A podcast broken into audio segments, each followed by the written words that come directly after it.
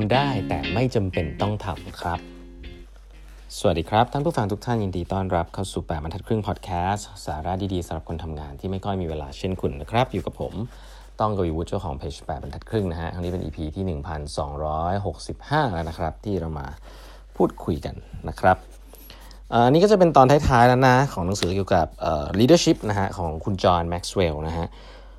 Laws of Leadership นะครับก็หนังสือขายดีทั่วโลกทีเดียวนะก็แนะนำถ้าใครที่สนใจเกี่ยวกับเรื่องของเขาเรียกว่าอะไรอะมันก็จะมีค่อนค่อนข้าง how to นะเกี่ยวกับเรื่อง leadership ค่อนข้างเยอะนะครับวันนี้เนี่ยก็จะเล่าถึงเรื่องหนึ่งครับซึ่งผมคิดว่ามีความสำคัญคือเรื่องของ priority นะครับคือไม่มี leader คนไหนแล้วฮะที่มีเวลาแบบเยอะแยะทำทุกสิ่งได้นะครับอันนี้คือคือความสามารถที่สำคัญมากของคนเป็นผู้นำคือเวลามันไม่จำกัด เอ้ยเวลามันจำกัดนะครับ แต่ของที่คุณทำเนี่ยมันเยอะมากของที่คุณทำได้มันเยอะมาก แต่ก็ไม่ได้หมายความว่าสิ่งที่คุณทำได้และทำได้ดีเป็นสิ่งที่คุณควรทำนะครับอะเดี๋ยวเราจะย้อนกลับมาที่ประเด็นนี้นะครับแต่เขาบอกว่าสิ่งที่สำคัญก่อนที่คุณจะเริ่มจัด priority นะคือคุณต้องมี set up ที่ถูกต้องก่อนนะครับในในในในทีมทีมหนึ่งที่คุณลีดเนี่ยมันจะต้องมี 2 ส่วน ซึ่ง2อันนี้จะคอนทราสต์กันนะผมว่าผมชอบอันนี้เอาไปใช้ได้นะคือข้อ1เนี่ยก่อนที่คุณจะเริ่มทำอะไร คุณต้องมั่นใจใน 2 เรื่องก่อนข้อ1 คุณต้องมี unity of vision ก่อนนะครับ คือเราพูดเรื่อง vision กันมาเยอะแล้วเนาะ มันเป็นสินพอสมควรนะ การสร้างภาพให้ทุกคนเห็นว่า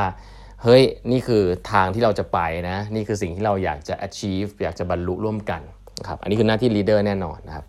ให้คุณมั่นใจก่อนนะ ก่อนที่คุณจะทำอะไร ว่าคุณมี unity of vision อยู่ในทีมก่อน ก็คือการมีเอ่อ vision อันเดียวกันที่เป็น unity อันเดียวกันนะครับนี่ข้อหนึ่ง แต่อีกสิ่งหนึ่งซึ่งคุณควรจะมีนะครับ แต่อันนี้ไม่ใช่ unity แล้ว อันนี้ตรงข้ามเลยเขาเรียกว่า diversity of skills ครับ เพราะว่ามันยากมากนะครับ ที่คุณจะทำอะไรสักอย่างสำเร็จโดยที่การมีคุณมีคุณมีคนเหมือนเหมือนกันหมดนะครับผมว่าตัวอย่างที่ชัดเจนที่สุดก็คือทีมกีฬานะคุณจะมีโกอยากจะเตะบอลเข้ากี่ลูกเนี่ยทุกอย่างมันมีกฎระเบียบหมด แต่แต่ถ้าคุณนึกภาพว่าคุณมีแต่มีแต่กองหน้าอย่างเดียว ไม่มีโกล์ ไม่มีกองหลังเนี่ยยังไงคุณก็แพ้นะครับ คุณจะเก่งมีเมสซี่สิบคนนะครับก็ก็ยากนะที่จะชนะนะคุณต้องมีโกล์ มีกองหน้ากองกลางกองหลังนะครับมีคนที่มีความสามารถแตกต่างกันมาทำงานร่วมกัน เพราะฉะนั้น diversity ของ skill ที่จะทำให้คนมาทำงานร่วมกัน แล้วก็บรรลุเป้าหมายได้นะอันนี้ assume ก่อนนะว่าทำงานร่วมกันได้นะครับเพราะฉะนั้น 2 อย่างนี้เนี่ยเป็นสิ่งที่ผมคิดว่าเป็นเช็คลิสต์ง่าย ๆ เลยนะครับข้อ 1 ก็คือ มี unity of vision หรือยังนะครับข้อ 2 มี diversity of skills หรือยังนะครับซึ่งซึ่งเป็นสิ่งที่ควรจะมีเพื่อที่จะทำให้ทีมงานพร้อมทำงานนะครับอันนี้เราไม่พูดถึงเรื่องทัศนคตินู่นนี่นั่นนะเราพูดเรื่อง skills อย่างเดียวนะครับทีนี้ถัดไปเนี่ยก็คือเรื่องของ priority นะครับคือเวลาคุณ list task งานออกมาว่ามันต้องทำอะไรบ้างเนี่ยให้ได้ตอบโจทย์ไอ้วิชั่นอันนั้นกับกับกับกับทีมงานของคุณเนี่ยเชื่อเถอะครับว่าถ้างานคุณไม่ได้แบบเป็นงานแบบ ง่ายๆ ทั่วๆไปอะเป็นงานที่มันน่าทำอะมันมีทัสมันมีลิสต์ทัสมากมายนะครับที่คุณจะต้องทำแล้วทำให้บรรลุเนาะในแผนงาน ซึ่งยากมากครับที่คุณจะมีเวลาทำทุกอย่างนะครับเพราะฉะนั้นแล้ว priority เป็นสิ่งที่เป็นความสามารถนะครับของในหนังสือเล่มนี้แบ่งเป็นหนึ่งบทเลยนะครับชื่อว่า law of priority นะครับคือ uh, just because you can do it doesn't mean you have to do it นะครับ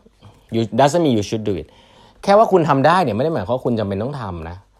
คืออันนี้คือสิ่งที่สำคัญมากๆนะครับเขาเลยบอกว่าให้ให้แบ่งเป็น 3 ส่วนนะครับเวลาคุณจะดูว่าคุณควรจะทำทัสนี้ไหมเนี่ยเวลาคุณจะ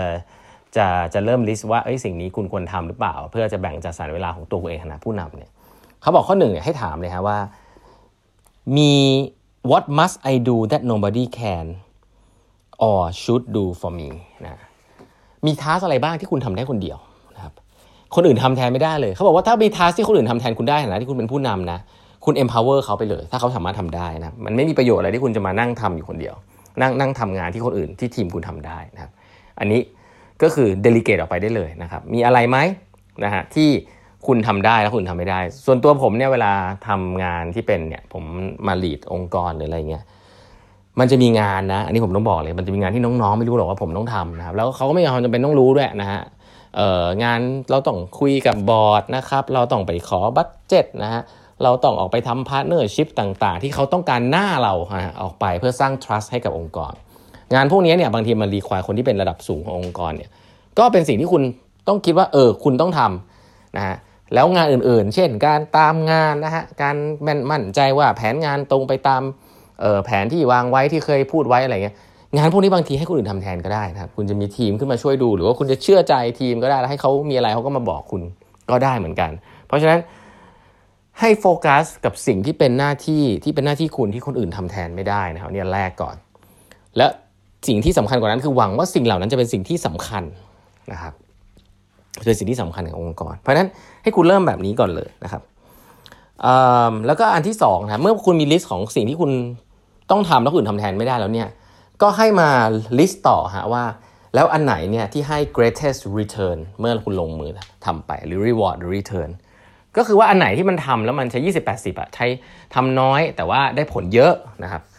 พวกนั้นเนี่ยอาจจะต้อง bring ขึ้นมาเป็นสิ่งแรก ๆ เลยนะครับ เพราะว่าหลาย ๆ ครั้งเนี่ยงานของคนอื่นเนี่ยผมอาจจะอาจจะแอดให้มุมหนึ่งก็คือว่า งานที่คนอื่นพึ่งคุณอยู่และรอจากคุณอยู่อาจจะเป็นงานที่คุณควรจะลิสต์ขึ้นมาทำก่อน ก็คือ คุณลองนึกภาพดูถ้ามันมีงานที่แบบว่าอะสำหรับคุณอาจจะใช้เวลาไม่ได้เยอะมาก แต่ว่ามันมีคนรองานนี้อยู่นะครับเพื่อที่เขาจะได้ไปทำต่อ